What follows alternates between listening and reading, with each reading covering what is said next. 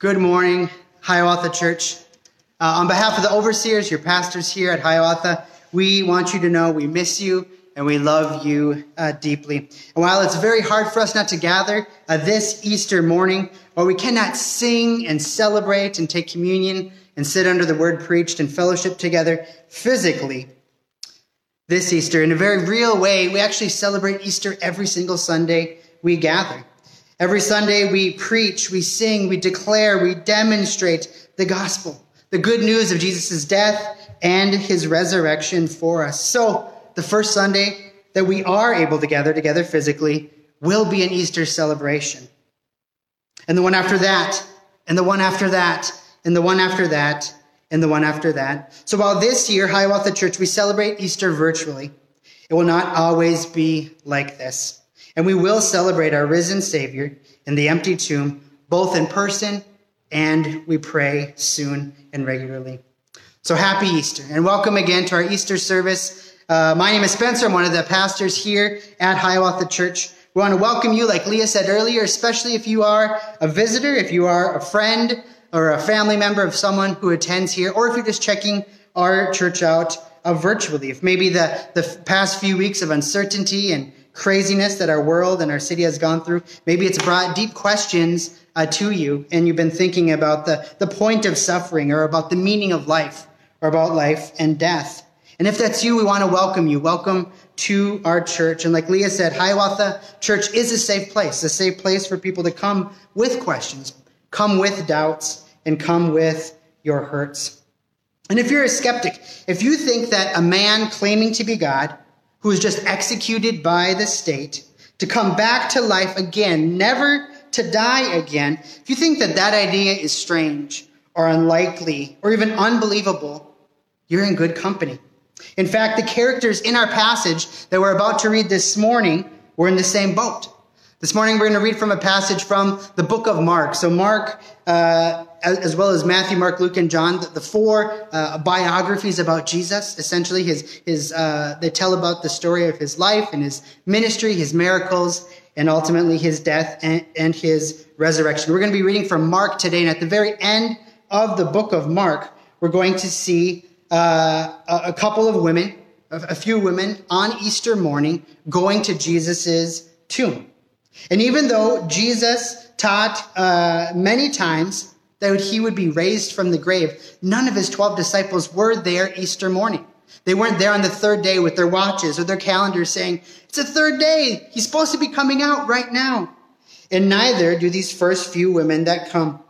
They come to the tomb in, in order to embalm him and to anoint his corpse. So none of Jesus' followers were anticipating and waiting for Jesus to come back to life even though they spent years as Jesus' friends and followers and disciples, even though they heard him again and again predict that he would die and he would be raised after three days, they still didn't think he would do it. Or they forgot. They too were skeptics. They too didn't believe. They too thought it was unbelievable and unlikely.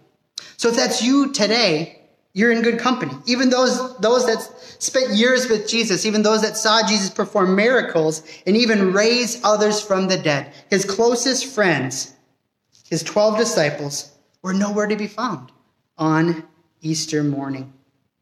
So this morning we're going to be reading from the end of the Gospel of Mark, the very uh, last part of chapter 16, or chapter 16, the very last uh, section of the Gospel of Mark, starting in verse 1, going through uh, the verse, verse 7. So if you want to follow along, it'll also be on your screen if you're looking on Facebook. Mark 16, verse 1. When the Sabbath was past, Mary Magdalene, Mary the mother of James, and Salome brought spices so that they might go and anoint him. And very early on the first day of the week, when the sun had risen, they went to the tomb. And they were saying to one another, Who will roll away the stone for us from the entrance of the tomb? And looking up, they saw that the stone had been rolled back. It was very large. And entering the tomb, they saw a young man sitting on the right side, dressed in a white robe, and they were alarmed. And this man said to them, Do not be alarmed. You seek Jesus of Nazareth, who was crucified. He is, he has risen He is not here. See the place where they laid him? But go, tell his disciples and Peter that he is going before you into Galilee. There you will see him, just as he told you. So, the first thing we learn from this resurrection passage here in Mark is despite how unlikely it was, or how it had never happened before in human history, Jesus really has been risen from the grave. The woman coming, expecting to find a corpse that they can anoint, but instead they arrive and they see that the, the uh, rock has been moved away and that the tomb is empty. And where Jesus' body was laid, was laid, there is nothing there anymore. The tomb was empty. Jesus was gone. He has been raised from the grave. And it is with this claim that the world's largest religion was born. What we see here in Mark 16 is that this resurrection of Jesus Christ is true. It's real. It really did happen. The Easter story isn't just about figurative or, or symbolic resurrection. It's a real resurrection. And it really did happen. As we saw in our passage here today, this, this man that's uh, in white, an angelic messenger, tells them, Hey, you were there. You saw that Jesus was killed. You know that he was put in this tomb and a huge rock was rolled in front of it. But go look. The tomb is empty. Go look where we laid his body. It is gone. You are looking for this Jesus of Nazareth who was crucified, but he has risen. He is not here. Go look at the place where they laid him. And it's not just the Gospel of Mark that describes narratively Jesus' resurrection. In fact, like I said, all four bio, uh, biographical accounts of Jesus' life, often called the four Gospels, Matthew, Mark, Luke, and John, they all describe this same event. The stone is rolled away. The tomb is empty.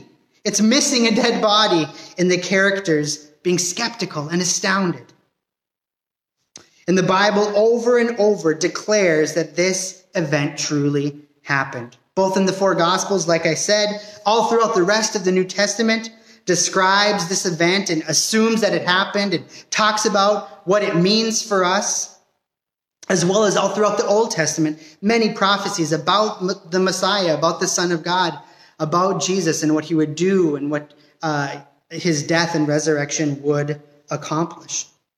And not only do the biblical authors write about the resurrection, but many eyewitness accounts of the risen Jesus are named. Many of the people who actually saw Jesus, and there were hundreds of them after his resurrection, who saw him and spoke to him and touched him, they are named in the New Testament.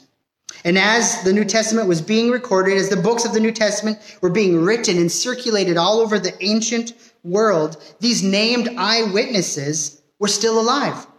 So skeptics and authorities and soldiers and enemies of Christianity could go and find these eyewitnesses and ask them, Did you really see the resurrected Jesus? They could go to Mary and Mary and Salome and Peter and the other disciples and say, You're named here in this book saying that Jesus really did rise from the grave. Is that true? And they proclaimed that it was, that they had seen with their eyes. They had spoken to him, they had touched his body, the resurrected Jesus Christ. And even still, many people think that these gospel accounts and the New Testament in general is just a myth. It's made up. It's a story created to, pers- to persuade foolish, ignorant people to follow some, some new set of rules and some dead rabbi and his message. Well, is that the case? Is what the New Testament authors wrote is it clean and persuasive like you'd expect to find if a handful of guys got together and spun a web of lies to mislead thousands? Is that what we find when we read the Gospels and the New Testament? Well, if that were the case, if it was just a myth created by a bunch of people in order to mislead thousands, if it were made up, the authors sure did a poor job of doing so. At the very least, what we do read is not what we would expect if this were myth, if this were made up. And what do we mean by that? Well, let's just look at three quick examples right here from Mark. The first is that uh, Mark describes what really happened. Three women were the first uh, witnesses at the empty tomb. And Mark's report that women were the first witnesses of Christ's resurrection was courageous for him to do as an author. Since the testimony of women in, in the first century and in these cultures, Roman and Jewish cultures, were not, the testimonies of women were not always given credence, and especially in the court of law. And then in verse 8, the last verse of Mark that we didn't even read, what it, what it says, the, the book of Mark ends with, and these women were terrified. They said nothing because they were, they were afraid. And so the Gospel of Mark ends with, the, with this greatest, the greatest message ever, and it ends with these women not doing what the angel told them to do, but ends with them being afraid. So if this was made up, why would you end the story like that? And then other examples include the disciples just looking like fools. In the, rec- the recorded narrative accounts, Matthew, Mark, Luke, and John, we see the disciples who later become the leaders of Christ- er, the Christian church we see them looking like fools and cowards, including the author of Mark, who earlier in this, earlier in this book, when Jesus is getting arrested in the garden, he's running away from the soldiers, and the soldier grabs his clothes, and Mark rip, or, uh, the, the soldier rips the clothes off of Mark's body. And what we see is uh, recorded in Mark is that Mark runs away into the night, not protecting Jesus, running away from the soldiers naked. So if that were true, if, if, if that wasn't true, why would the author of this book write that, such an embarrassing uh, description of what happened? So kind of just back up. So if you were starting a religion, if you were making up a story that you hoped would deceive thousands and thousands of people into following you and your new religion, you wouldn't, one, make the first eyewitness, eyewitnesses people who culturally their testimony would not be credible to the authorities or to those you were trying to persuade. It would be credible to them. You, if you were making this up, you wouldn't then make these same eyewitnesses look unreliable and weak because they don't do what the supernatural angel told them to do. And if you were making and starting up a new religion, you wouldn't make the authors of these accounts, as well as the leaders that all the new Christians should follow, you wouldn't make these leaders look like fools and cowards. But not only does the Bible teach that the empty tomb and Jesus' physical resurrection did in fact happen, and not only do the Bible, uh, uh, um, not only do the biblical texts not seem to be written as if they were just made up myths, but there's also historical reasons to think that the tomb really was empty, that Jesus really was raised from the dead, and hundreds of people saw him and spoke to him and touched him. Let's look at a few of these historical reasons. Even if you don't trust the Bible, let's just look at, at what happened in the ancient world in the first century. First, the empty tomb. And there, there's just no good objections to why the tomb was empty. And Jesus physically appearing to hundreds and hundreds of people over a period of 40 days. And of course, there's theories, but honestly, with all due respect, these objections to the resurrection of Jesus are just really weak. They're not persuasive at all. And that's, uh, that's actually probably what our blog is going to be later on this week. So if this interests you, you can look for that on Wednesday.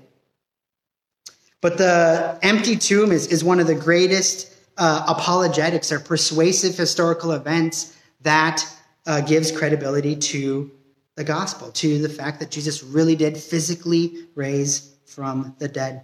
The second historical thing we see is the disciples changed lives. The disciples went from being fearful cowards who abandoned Jesus, who denied Jesus publicly, and then something happened, and then the rest of their lives, they are unrecognizable from the disciples we read about in the gospel accounts.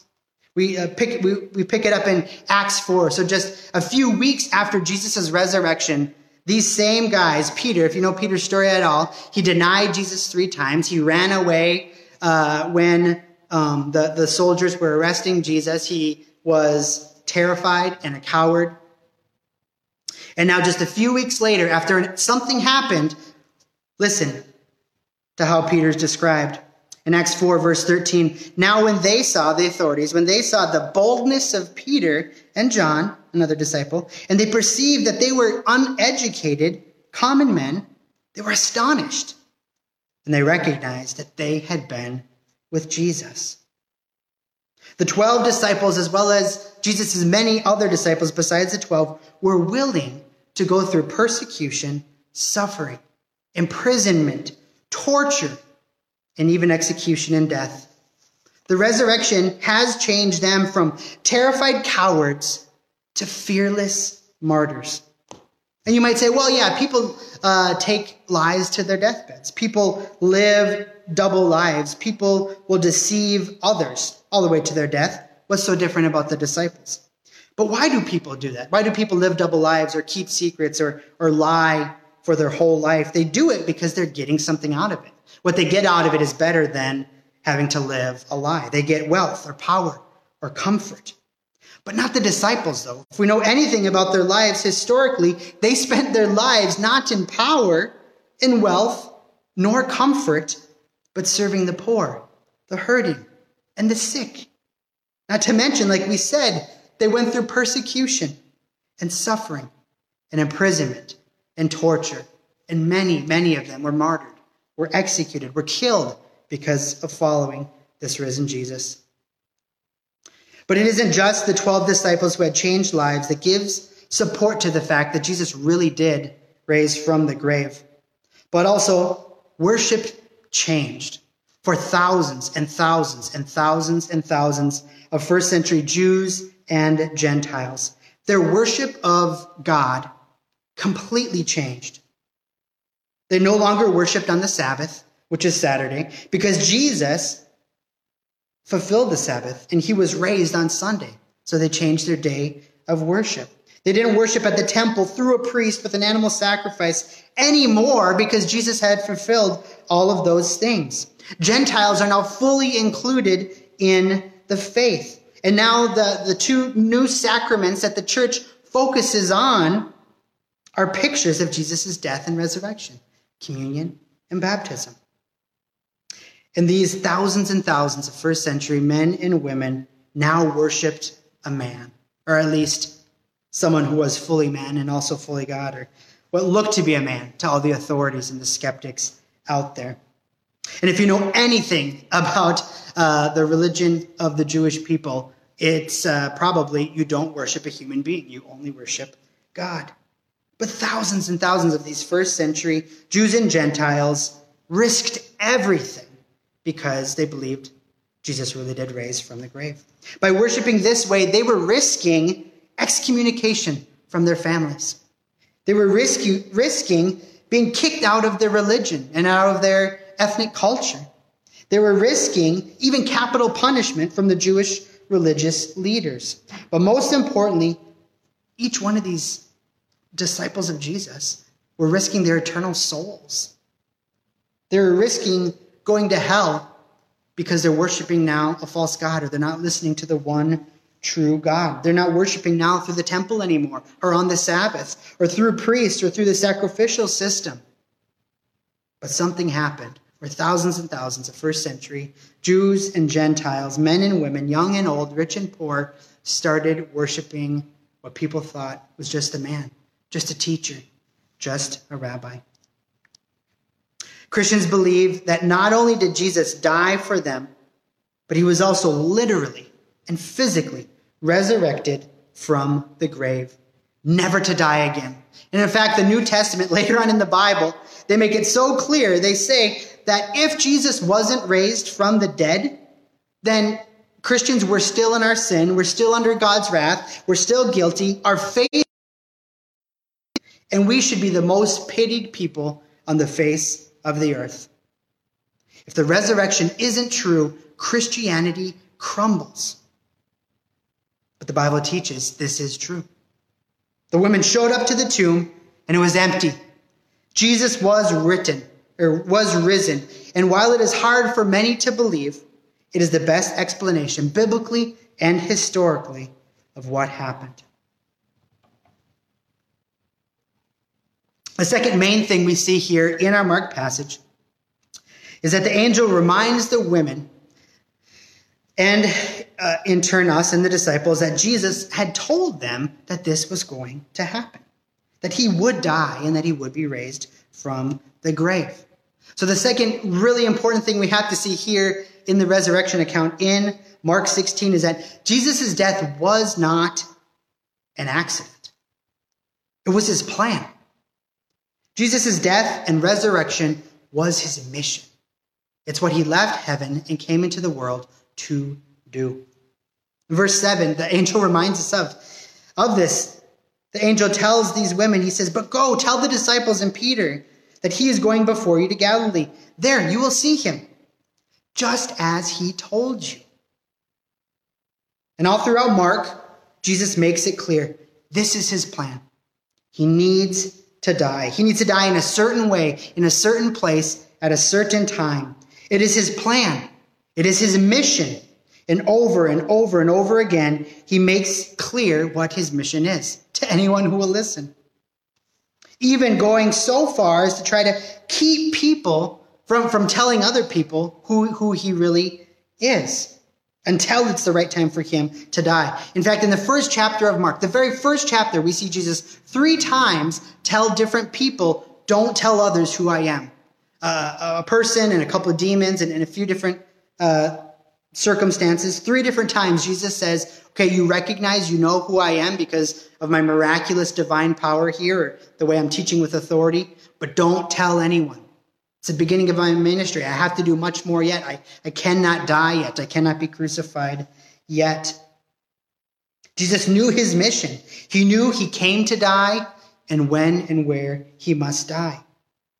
It was his mission, and he was dead set on dying on the cross outside of Jerusalem at the right time. But we also know it was Jesus' uh, plan because he told his disciples over and over and over again. It's recorded in Mark five different times that Jesus told his disciples, I need to die. I'm going to die, and I will be raised on the third day. And here in the resurrection, Jesus has fulfilled his predictions that he not only would die at the hands of the Romans and the Jewish religious leaders, but that he would raise from the grave. But even though Jesus' actions, his predictions, his words made it very clear that his mission was to die on the cross for the sins of the world, many people, including many of his disciples, just couldn't believe it. How can the mission of God in human flesh be to die a torturous death? Why would being executed, why would that be Jesus' plan? Isn't Jesus coming into the world just as a teacher for us, to give us a new law like Moses, or to be a new example for us, or to be a miracle worker, or a demon caster outer? Wasn't Jesus the God sent king that the whole Old Testament prophesied about that would come in and defeat the Roman oppressors that were oppressing Israel at the time? So they thought and we might think too, how can death be his plan A? His death must have been an accident, right? How could the greatest injustice the world has ever seen, perfect, innocent God being crucified among criminals in an unjust trial, how could that have been a part of God's plan? Right? But Jesus himself and the entire Bible, they just don't leave us with that option to think as if God's hands were handcuffed and he wanted to do something else but couldn't. And even when Jesus' hands are tied up as he's getting arrested, we know uh, from the surrounding story that it's pretty ridiculous that these soldiers think that they can bind the divine Son of God. And just in case it isn't convincing us yet that Jesus' death wasn't an accident, even if you need more than his actions and his predictions, and his declarations at the cross and the empty tomb were his plan A, that they were his mission and what he was trying to do. Let me show you 13 other passages in the Bible. We're going to fly through 13 other passages where the Bible makes it clear that Jesus' mission was to die for the sins of the world and to be raised three days later to bring life to all those who would trust in him, both physical and, and spiritual life as well as temporal and eternal life. So why did, why, why did Jesus come? What was his mission? Did he only come as a new rabbi or only as a miracle worker? Was he just a prophet or just a teacher or just an example for us? All of which are very common beliefs and popular to hear today. Why did Jesus come? Well, let me tell you. Let the Bible declare to us why Jesus came. Jesus came to seek and save the lost, Luke 19:10. Jesus came to save his people from their sins, Matthew 121. Jesus came to take away the sin of the world, John 129. Jesus came to give eternal life, John 3:16. Jesus came to redeem those who were enslaved to sin, Romans 3:24. Jesus came to reconcile all things to himself and to make peace through his blood shed on a cross, Romans Colossians 1:20. Jesus came to heal us by taking our sins onto himself on the cross, giving us the power to live holy lives 1 peter 2.24 jesus came to save sinners 1 timothy 1.15 jesus came to reconcile us to our creator through the cross ephesians 2.16 jesus came to save the world through faith in him john 3.17 jesus came to make us holy faultless and blameless before our creator colossians 1.22 jesus came to take the punishment we deserved because of our rebellion so that we might have peace with god this God we've been rebelling against. Isaiah 53, 5 and 6. Jesus Christ came into the world to be the Savior of the world. 1 John 4, 14. Jesus, the Son of God, the second person of the Trinity, he took on flesh. He added humanity to his divinity and came into this world to live the perfect life that we could never live to die in our place, the death that humanity deserved because of rebellion and our sin against God. And in his resurrection, he was vindicated and defeated our greatest enemies of sin and death. Happy Easter, Hiawatha Church. We've seen so far how the tomb and how Jesus' resurrection is not just a myth or positive thinking that it actually truly did happen. And we've also seen so far this morning how it was Jesus' plan the entire time. Jesus' mission was to die on a cross in our place for our sins. And though he tasted death, he spit it out in victory as he was raised physically and victoriously on the third day. So, what does this resurrection mean for us? How does it affect my life, not just for eternity, but for today? Why is this important? Maybe it did happen. Who cares? You might be wondering. Why, why should I care about this? Or how is this good news? Let's look at a few things. What does the resurrection mean for us? The first thing it means is that Jesus is trustworthy. He claimed to be truly God and truly man, and he promised this world that he would die but come back to life victorious validating his claims and proving his infinite love for us. He might, have, he might have sounded crazy for a while. In fact, his biological family thought he was crazy. Before his death and resurrection, they didn't believe him.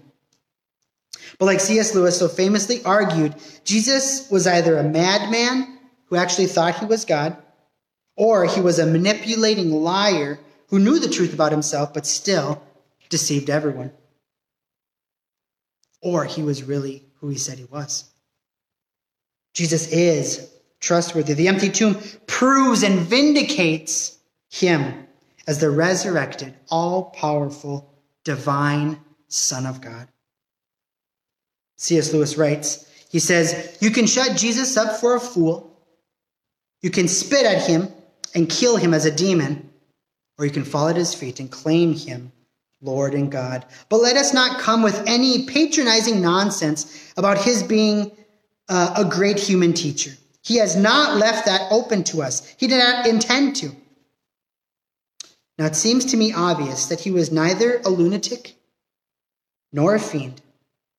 And consequently, however strange or terrifying or unlikely it may seem, I have to accept the view that he was and is God. But the resurrection isn't only a proof that Jesus is God and that he is trustworthy, although it for sure is that. We can trust Jesus. But the resurrection accomplishes countless, innumerable benefits and gifts for those who are trusting in that, trusting in his death and resurrection for them. So let me list off just a few, although each one of these could be an entire sermon. Now, through Jesus' death and resurrection, and us putting our full trust and faith in what Jesus has done for us, we are united to Christ in his resurrection. Romans 6. We're raised with Christ. Colossians 2 and 3. We receive the Holy Spirit. The third person of the Trinity lives within us if we trust and believe in Christ. 1 Corinthians 6 and 2 Corinthians uh, 5. Now we're also co heirs and adopted sons and daughters into God's family. Romans 8. Now forgiveness for our sins, everything that we've done is possible. 1 Corinthians 15, Romans 4. And we could go on and on and on. In fact, that's a huge part about what the rest of the Bible does. So after Matthew, Mark, Luke, and John, then there's Acts. And then after that, it's a series of letters written to churches filled with people just like you and me, unpacking and describing all the benefits and what uh, Jesus' death and resurrection really means, what it means for us. The New Testament goes on and on and on describing the significance, the importance, and the benefits of Jesus' death and resurrection. But Jesus' resurrection doesn't stop there, although these gifts and benefits are priceless.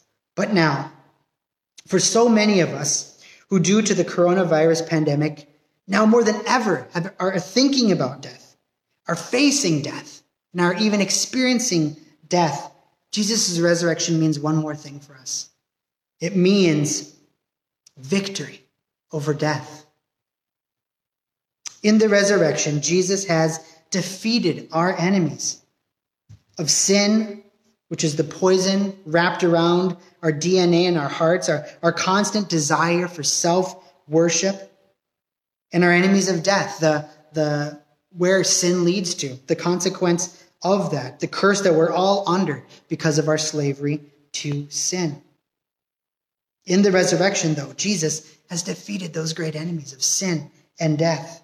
Hebrews 2:14 and 15 speaks of this. It says, "Now since the children have flesh and blood in common, Jesus also shared in these." So Jesus became human, added humanity to his divinity, so that through Jesus' death he might destroy the one holding the power of death, that is, the devil, and free those who were held in slavery all their lives by fear of death. This is true for those of us who believe in Jesus. Those of us who are not relying on our own strength, our own good deeds, our own works, our own names, our own bank accounts, our own relationships, our own resumes, but for those who only rely on Jesus' perfect life, on what he did for us, this is true for us. That Jesus' resurrection defeated sin and death. While we all die, those in Christ will rise like he did. We will rise again in, in, in a physical and eternal life in physical bodies, in a new perfected earth to live with our Savior in paradise forever. This is what the resurrection means to those who have trusted in Christ alone. Tim Keller, who's an author and a pastor in Manhattan, in New York City, writes this. He says, Sometimes people approach me and they say, I really struggle with this aspect of Christianity. I like this part of the Christian belief, but I don't think I can accept this other part. I usually respond, Keller says, if Jesus rose from the dead, then why worry about anything that he said? The issue on which everything hangs is not whether or not you like his teaching, but whether or not he rose from the dead. That is how the first hearers felt who heard reports of the resurrection. They knew that if it were true, it meant we can't live our lives in every way we want. It also means that we don't have to be afraid of anything. Not Roman swords, not cancer, not COVID 19, nothing. If Jesus rose from the dead, it changes everything. Right now, for the entire world, including our city and our homes, uncertainty and death rule. These two great enemies are reigning over our lives right now. Yet the gospel, the good news of Jesus' death and resurrection, give us not just wishful thinking, but actual hope. Real and true victory. Right now, our lives are plagued by uncertainty, not knowing our future, not knowing what will happen. But through the gospel, we now know our future. We now know what will happen if and when we die. We now know that there's a sovereign and good and loving God in control. And even though a few aspects of our life might be uncertain right now, we can have great trust and certainty knowing who God is and who we are in relation to Him and what our future means. Our lives are plagued by death right now, but the gospel defeats that. The gospel answers that in, in real and true ways with hope, not just wishful thinking. Jesus has defeated death. If we die today or tomorrow or in 10 years, we know that we will rise again, just like Christ was raised physically. The whole chapter of 1 Corinthians 15 reminds us, reminds us of this and unpacks it. And even in Christian theology, our death leads to life. Our death, dying to our old sinful self, leads to us being resurrected spiritually with Christ, becoming a new creation. And through Jesus' resurrection and trusting in that, eternal and physical life are given, are gifted. The New Testament talks about Jesus' resurrection being a prototype, a first fruits of our own. So if we want to know what our future looks like, we look to the risen Jesus Christ. We look to his body and his resurrection. 2 Timothy 1 8 through 10 says, He saved us and called us with a holy calling, not according to our works, but according to his own purpose and grace, which was given to us in Christ Jesus before time began. This has now been made evident through the appearing of our Savior, Christ Jesus who has abolished death and has brought life and immortality to light through the gospel. Again, Tim Keller reminds us that resurrection is not just consolation. It's not just wishful thinking, but resurrection is actually restoration. For Christians, we get it all back the love, the loved ones, the goods, the beauties of this life, but in new, unimaginable unimaginable degrees of glory and joy and strength. This is the gospel. Jesus' death in our place and his victorious resurrection is good news, not just for these three women, not just for the first audience, but it is good news for you and for me and for our entire world right now. The physical health, the vaccine against death, the, the safety and protection that we all long for right now it's given in an infinite and greater way than we ever could imagine through the gospel. Now, through Jesus' death and resurrection, we can receive not just temporal health, but eternal health. Not just physical health, but spiritual health. Not just relief from fear, anxiety, and depression, but the removal of fear, anxiety, and depression, both now in some ways and forever, completely in eternity. Not just being saved from this particular virus or disease, eventually to one day die from something else, but the gospel gives us hope of being saved from death itself. So, out of this message, out of Mark 16, let us worship. Let us worship our God and our Savior who, who died the death that we deserved so that we could live. Let us worship. Let us celebrate this Easter and let us thank God for his goodness, for his loving faithfulness, for his compassion and mercy and grace towards us. Let's pray. Father God, we thank you for Easter. We thank you for the empty tomb. We thank you that you give us enough information to believe, to understand that the tomb was empty and, and what your son's death and resurrection means for us. We pray as a church, you would help us to believe this today. Give us great hope. Help us to see our greatest enemy, our greatest problem, and see how you have solved that and defeated our greatest enemy through the cross and empty tomb. So give us great hope and joy this morning. And, and like these first three women, these first three uh, witnesses of uh, the empty tomb, let us go and tell, go and tell each other over and over again, and go and tell everyone else who hasn't heard yet that the tomb really is empty and what that means for us, for life here, right now, and life for eternity as well. Thank you, Jesus, for loving us to hell and back, and that we get to receive the, the spoils of war, the victory, uh, the trophies of, of your great victory uh, we get to receive that just by putting our faith in you, just by trusting in you and not ourselves. Thank you, Jesus, for Easter morning. Pray this in your powerful, victorious, resurrected, saving name. Amen.